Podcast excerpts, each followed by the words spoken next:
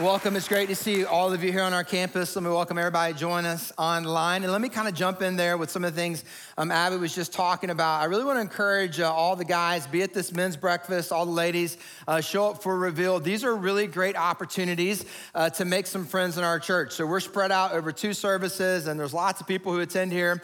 And we love that, and it's fun to come together on Sundays and worship together. But if that's the extent of your experience here at New Hope, you really are missing out. We want you to get to make some friends and get to know some individuals, and this is a great way to do that. So we're looking forward to those two things happening in just a few weeks, and then obviously if you're new to our church, we would love for you to join us next Sunday for New to New Hope. So we're in week 2 of On the Edge, and if you're just jumping in today, welcome. We're glad you're here. We're trying to see how sometimes God can help us find the purpose in our pain, and I'm excited to share today's message with you. But before we get to that, I've got to mention our Right Now Special Offering one last time. So I told you last Sunday kind of where we were and that we had left it open for one more Sunday and a few more days, and I challenged everybody to give, and so people just kept giving, and finally our financial team was like, enough. No, I'm kidding. They didn't say that, all right? So we did wrap that up this week, but I need to tell you the final number, all right? So maybe you're hearing this for the first time. So we have 5 ministry initiatives for this year. The goal is $500,000, and our church is just incredibly generous. And so again, goal of $500,000, and the final number, all of the giving, what you gave to this special offering, $539,000. So can we praise God for that?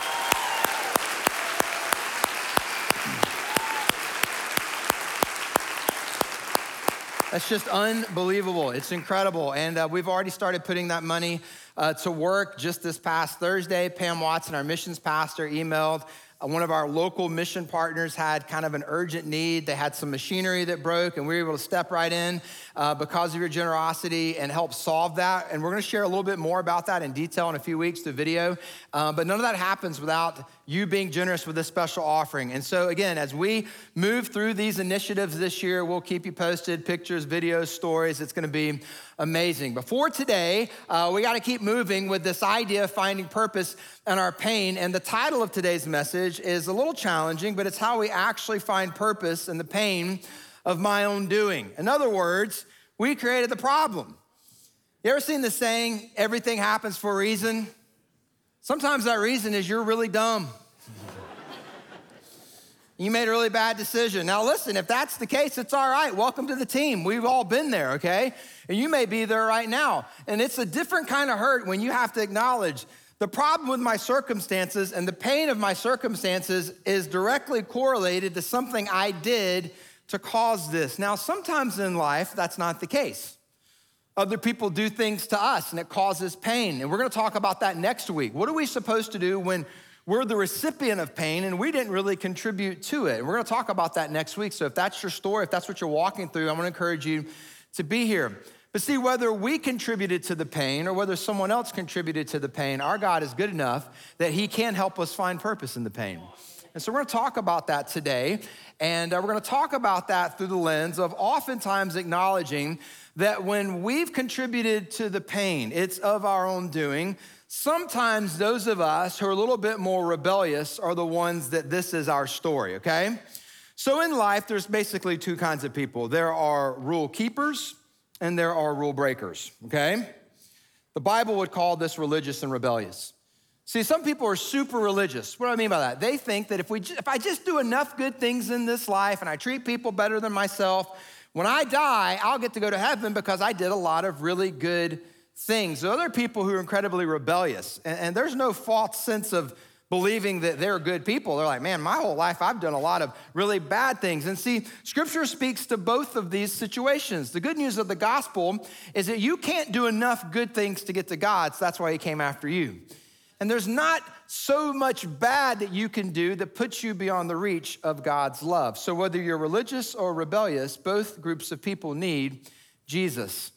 And so religious people keep all the rules, rebellious people break all the rules. And so let's just have some fun. I want to get a feel for the room this morning.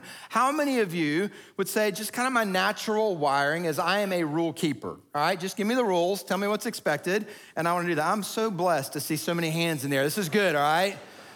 My goodness, without all of you, this world would just fall apart at the seams, all right? So thank you.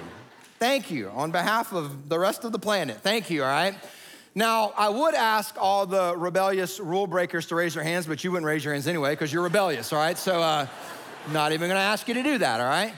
But we are gonna look at a guy today who was kind of a rebel at heart. He was rebellious, he was deceitful. He kind of lived his life this way. He always put himself first, and everybody else had to deal with the repercussions, and his name is Jacob. And there's a lot that we can learn from Jacob's life. And Jacob created a lot of problems that he then later had to deal with the problems that he had created. And so maybe you're new to the Bible. Let's kind of make sure we know who Jacob is. God shows up in Genesis 12 to a guy named Abram, changes his name to Abraham, says, I'm going to give you descendants that outnumber the stars. And for the rest of the Old Testament, God builds the nation of Israel through Abraham's family. Now, when we meet Jacob, we're three generations in. Abraham has a son named Isaac. Isaac has a son named Jacob. And this family has all kind of interesting things that happen. Where we finally get to see Jacob is actually through the lens of how he was born. And so Isaac and Rebekah have twins, Jacob and Esau. And we're gonna read the passage here where we first see Jacob's name mentioned in God's word. And then we're gonna begin to kind of background his life. And I'm gonna show you how he had kind of done some things that created some pain of his own doing. And at the end of our time together today, I hope that we can see some principles, not just from the life of Jacob, but principles that we can apply to our lives as well. So let's look at the passage where we meet Jacob, Genesis 25. Verses 24 through 26. When the time came for her to give birth, and so her is Isaac's wife, Rebekah, okay? So when the time came for her to give birth, there were twin boys in her womb. The first to come out was red, and his whole body was like a hairy garment. So they named him Esau.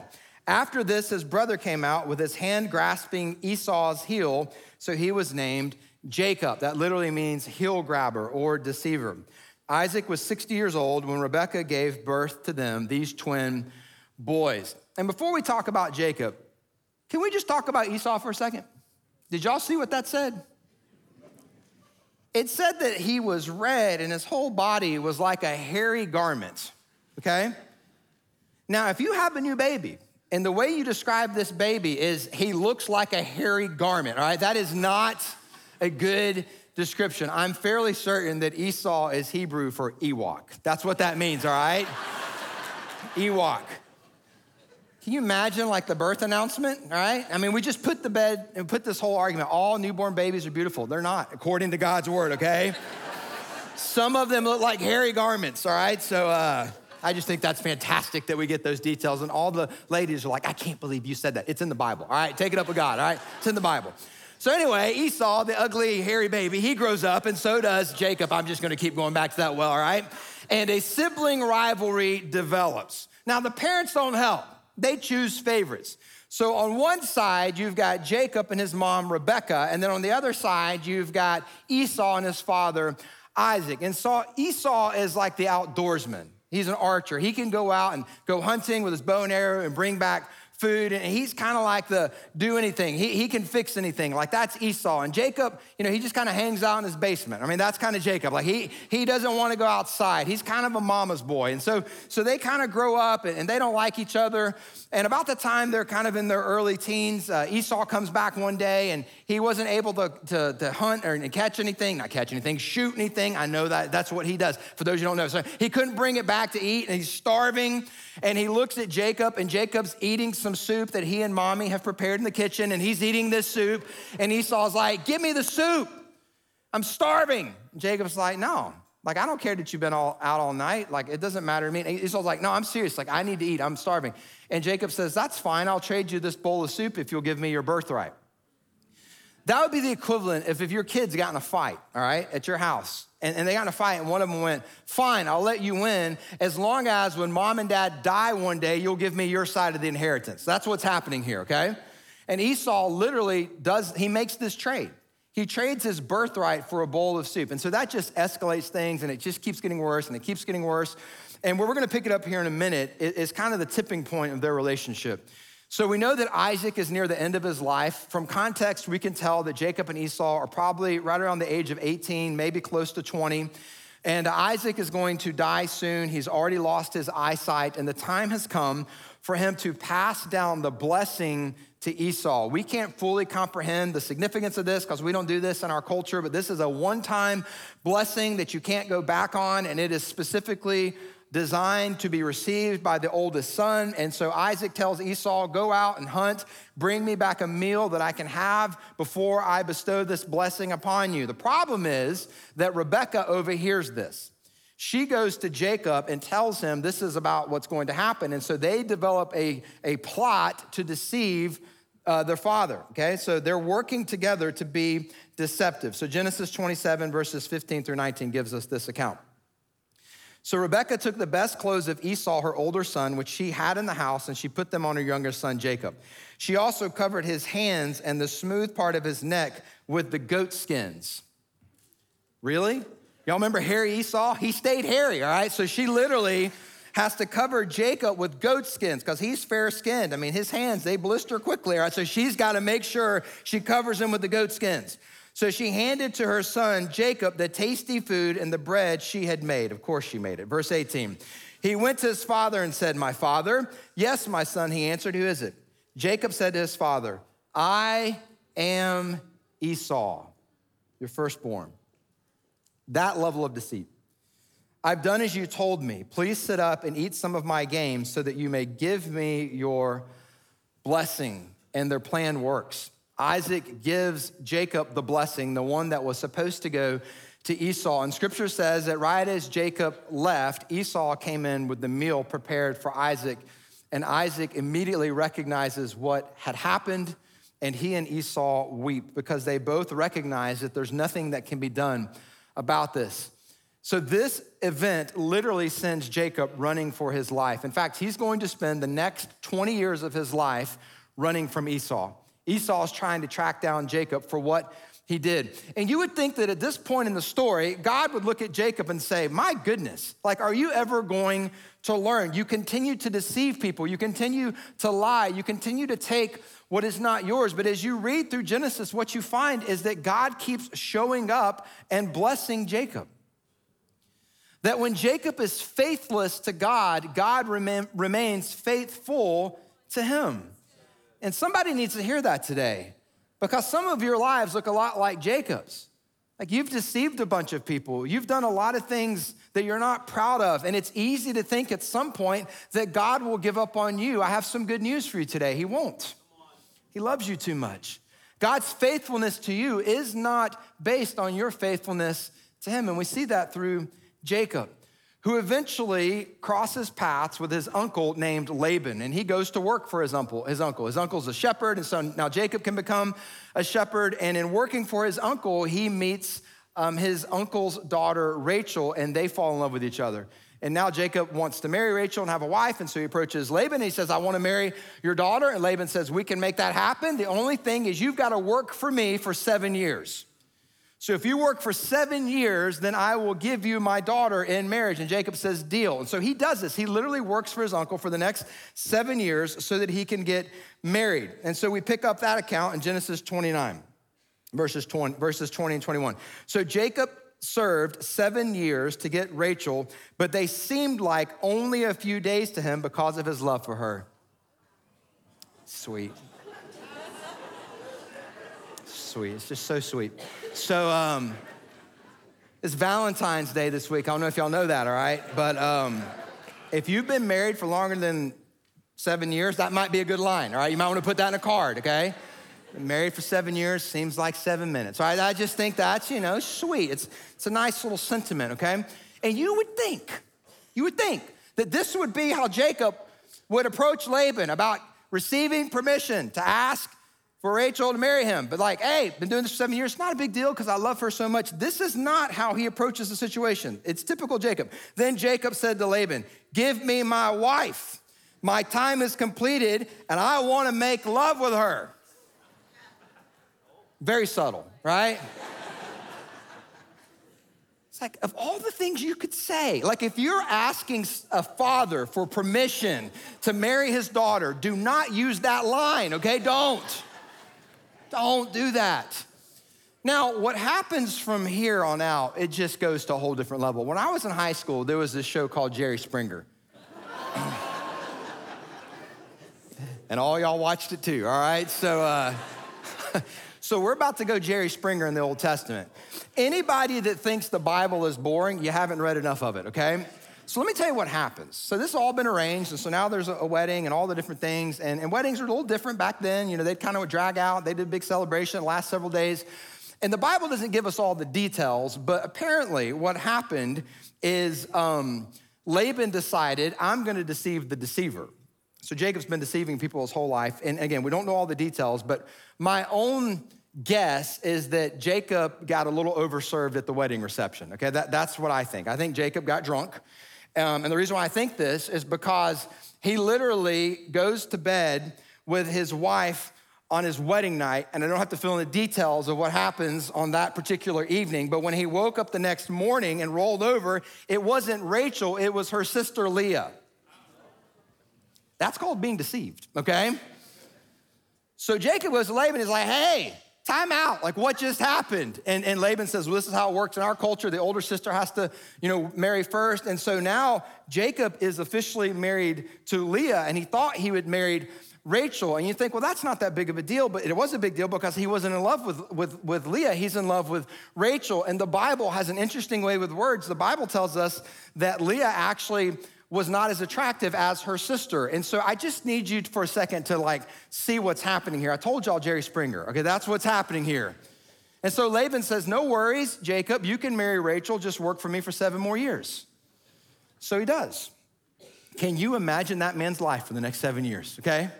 He's married to one sister, in love with the other sister, and all the while, all of this is happening. And so finally, he gets to marry Rachel. He's 14 years in. He's got 2 wives now. They both have servants that they just choose to throw into the mix, giving him 2 more wives. Jacob now has 4 wives, which if you're counting is 3 too many, okay? That's how that works. This is a mess. It's from these 4 wives that eventually 12 sons will be born. We did a series back in the fall called Plan B on the life of Joseph. Joseph is one of these 12 sons. And you think, how could brothers sell one of their brothers into slavery? In this kind of family, anything can happen, okay? That's what we're talking about. Now, Jacob works for Laban for 6 more years. He finally says, enough, I'm gonna move on with my life. The whole story of how he leaves Laban is a sermon in and of itself. I don't have time to go into all of that. But where we're gonna pick up the passage and where I really want us to focus today in Genesis chapter 32 is that 20 to 25 years after Jacob had deceived Isaac and stolen his blessing, he's gonna confront Esau. And he knows this. There's literally nothing he can do about it. And when we get to Genesis chapter 32, Jacob is a wealthy man. He's got cattle, he's got sheep, he's got goats, he's got wives, he's got sons, he's got people that work for him. So when he leaves Laban, this is a procession of hundreds of people, if not thousands. And he knows that Esau knows where he's at. Esau has found him, and he knows that he's going to be confronted by Esau. And so Jacob develops one last scheme. He thinks maybe I can soften up Esau. Again, he's always a manipulator. He always has to control the circumstances. And so what he does is he breaks up all of his cattle and his sheep and his goats into different groups, and he sends them ahead with a specific message for Esau. Literally, Esau, these are from your brother Jacob. All of this is now yours. And then he'd wait a day or two, and then he would send the next group, and then he would wait a day or two, and he would send the next group. And his hope was that as Esau got closer to him, every time he was given a new gift, it would soften him up towards Jacob. Again, he's trying to manage the situation here until finally he has sent everybody across the river except for himself, and he is now alone. For probably the first time in decades, Jacob is alone. He's gonna spend the night alone in the desert by himself, knowing that the next morning when he wakes up, he's going to have to face his brother Esau. And when he goes to bed that night, we are presented with one of the more bizarre accounts in all of Scripture, where we see that Jacob literally wrestles with God. So it's a longer passage. Hang with me here, and then we're gonna pull some principles from this. So Jacob was left alone, and a man wrestled with him till daybreak. When the man saw that he could not overpower him, he touched the socket of Jacob's hip so that the hip was wrenched as he wrestled with the man. Then the man said, let me go, for it is daybreak. But Jacob replied, I will not let you go unless you bless me. The man asked him, what is your name? Jacob, he answered. Then the man said, your name will no longer be Jacob, but Israel, because you have struggled with God and with humans and have overcome. Jacob said, please tell me your name. But he replied, why do you ask my name? And then he blessed him there. So Jacob called the place Peniel, saying, it is because I saw God face to face, and yet my life was spared. The sun rose above him as he passed Peniel, and he was limping because of his hip.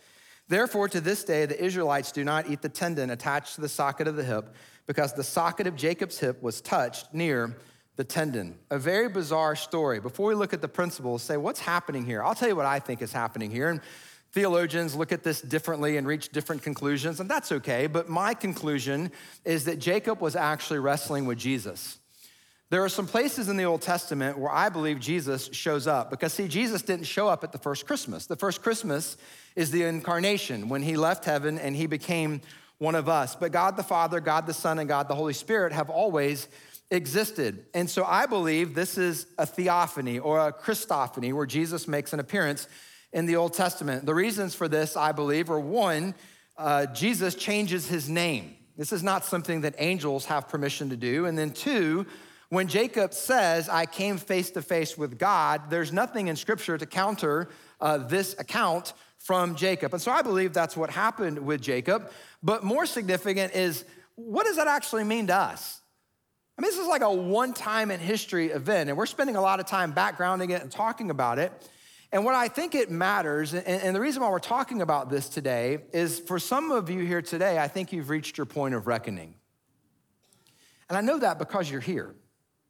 I know that because you're joining us online, either live or maybe you're watching this at some point in the future.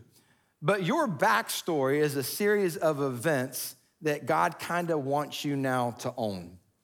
And he's brought you to a place of reckoning where he actually wants to direct your path differently moving forward. But I think if we can see what happens to Jacob, and if we can see what can happen to us when we're in these situations, I believe that we can see how we can find purpose in the pain of our own doing. So here's the first thing I think we can see from this. Sometimes God's pursuit means he provokes a fight.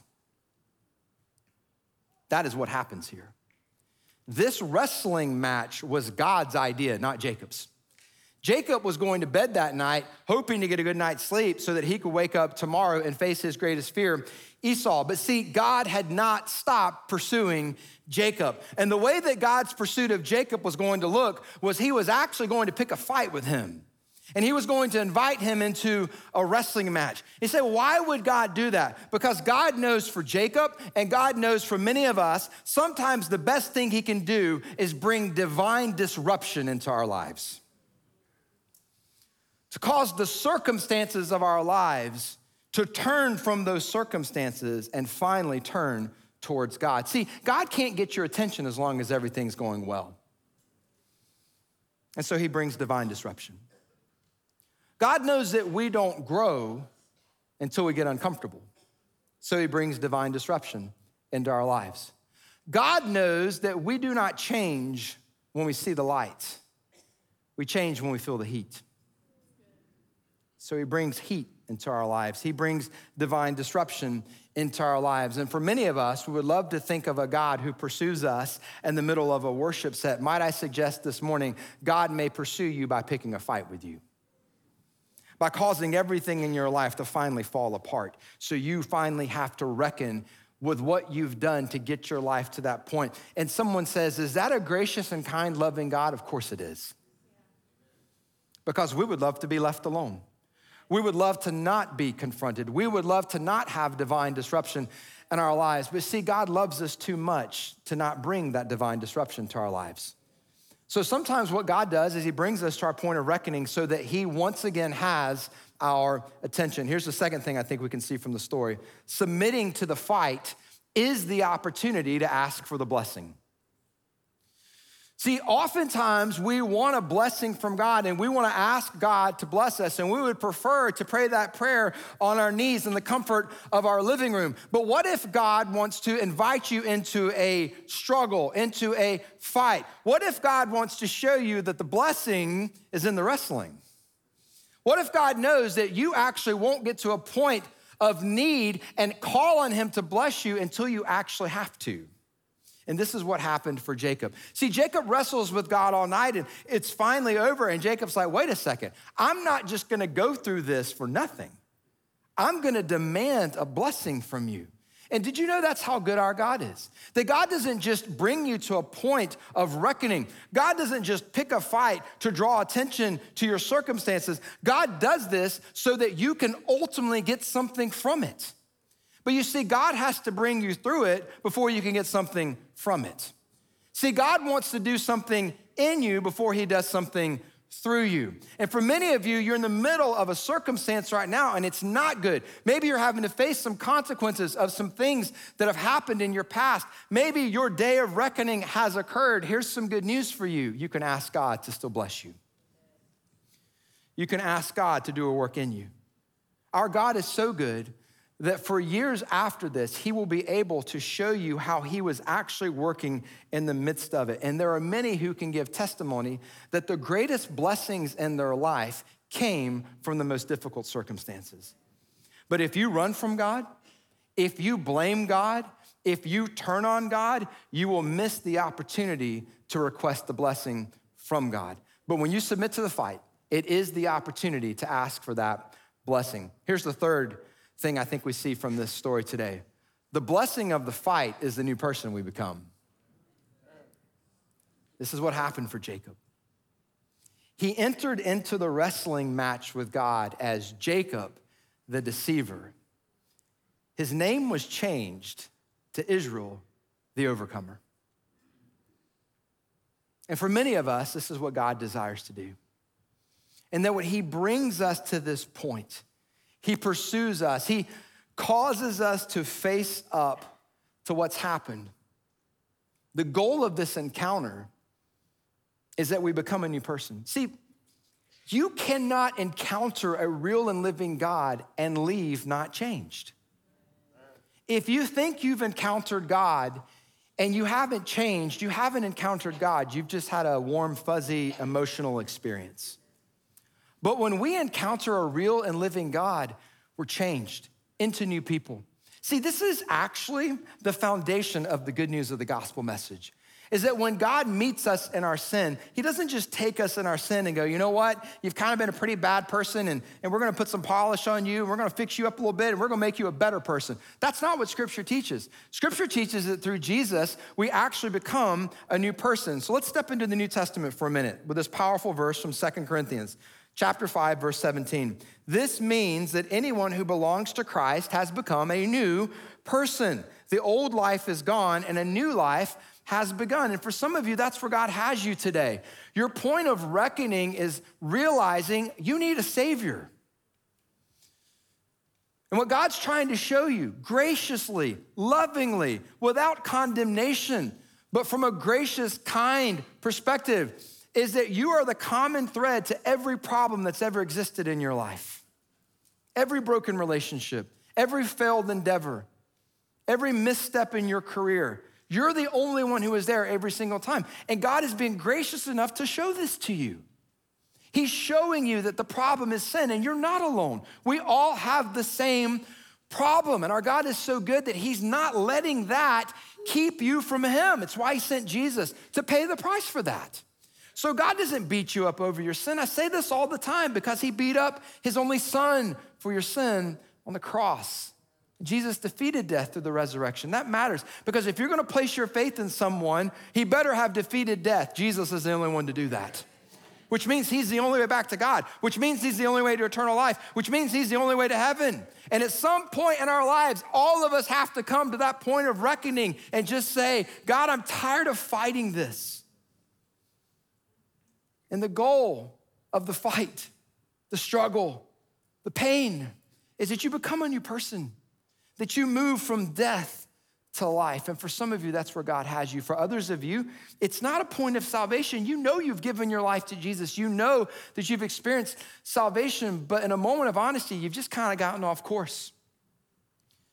And you came here today, maybe even some things that nobody else knows about. You're joining us online. There's some things going on nobody else knows about, but God, your Father, knows about it, and he's pursued you to this point. He's brought you to this point of reckoning, and here's what he would say to you. He doesn't want you to leave the same way you came in. That's what our God does.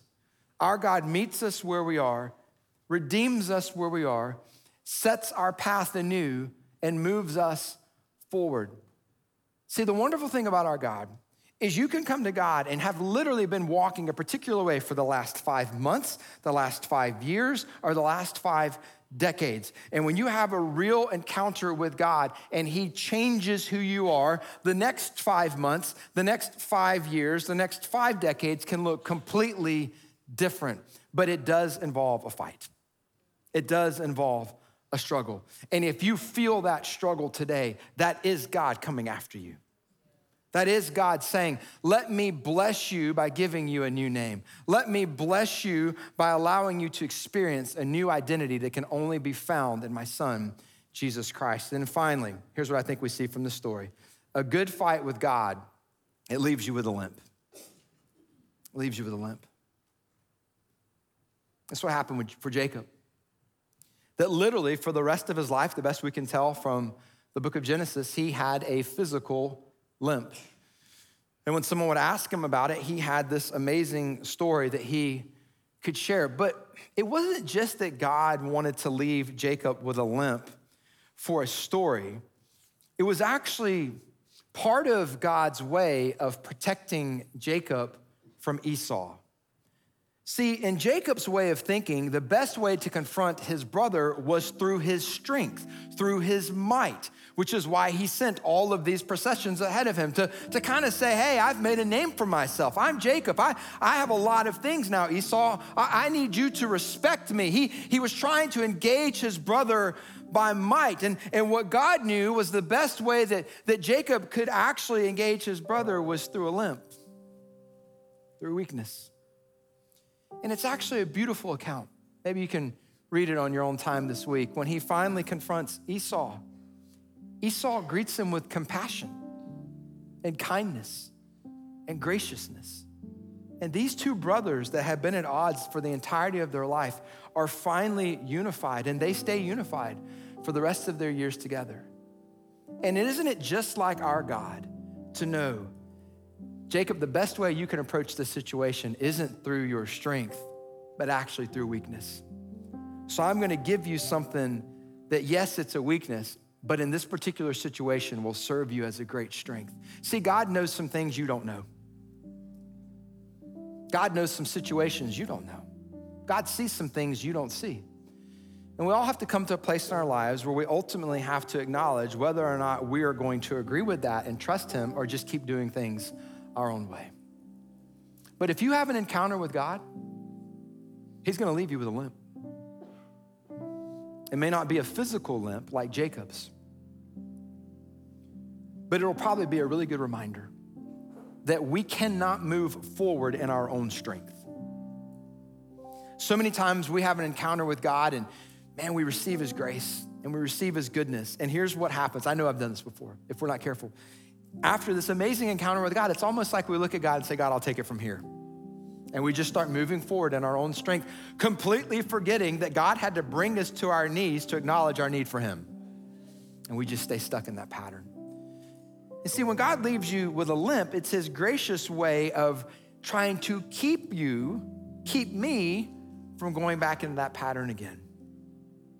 God, I am fully aware that I can't move forward in my own strength because I have a limp.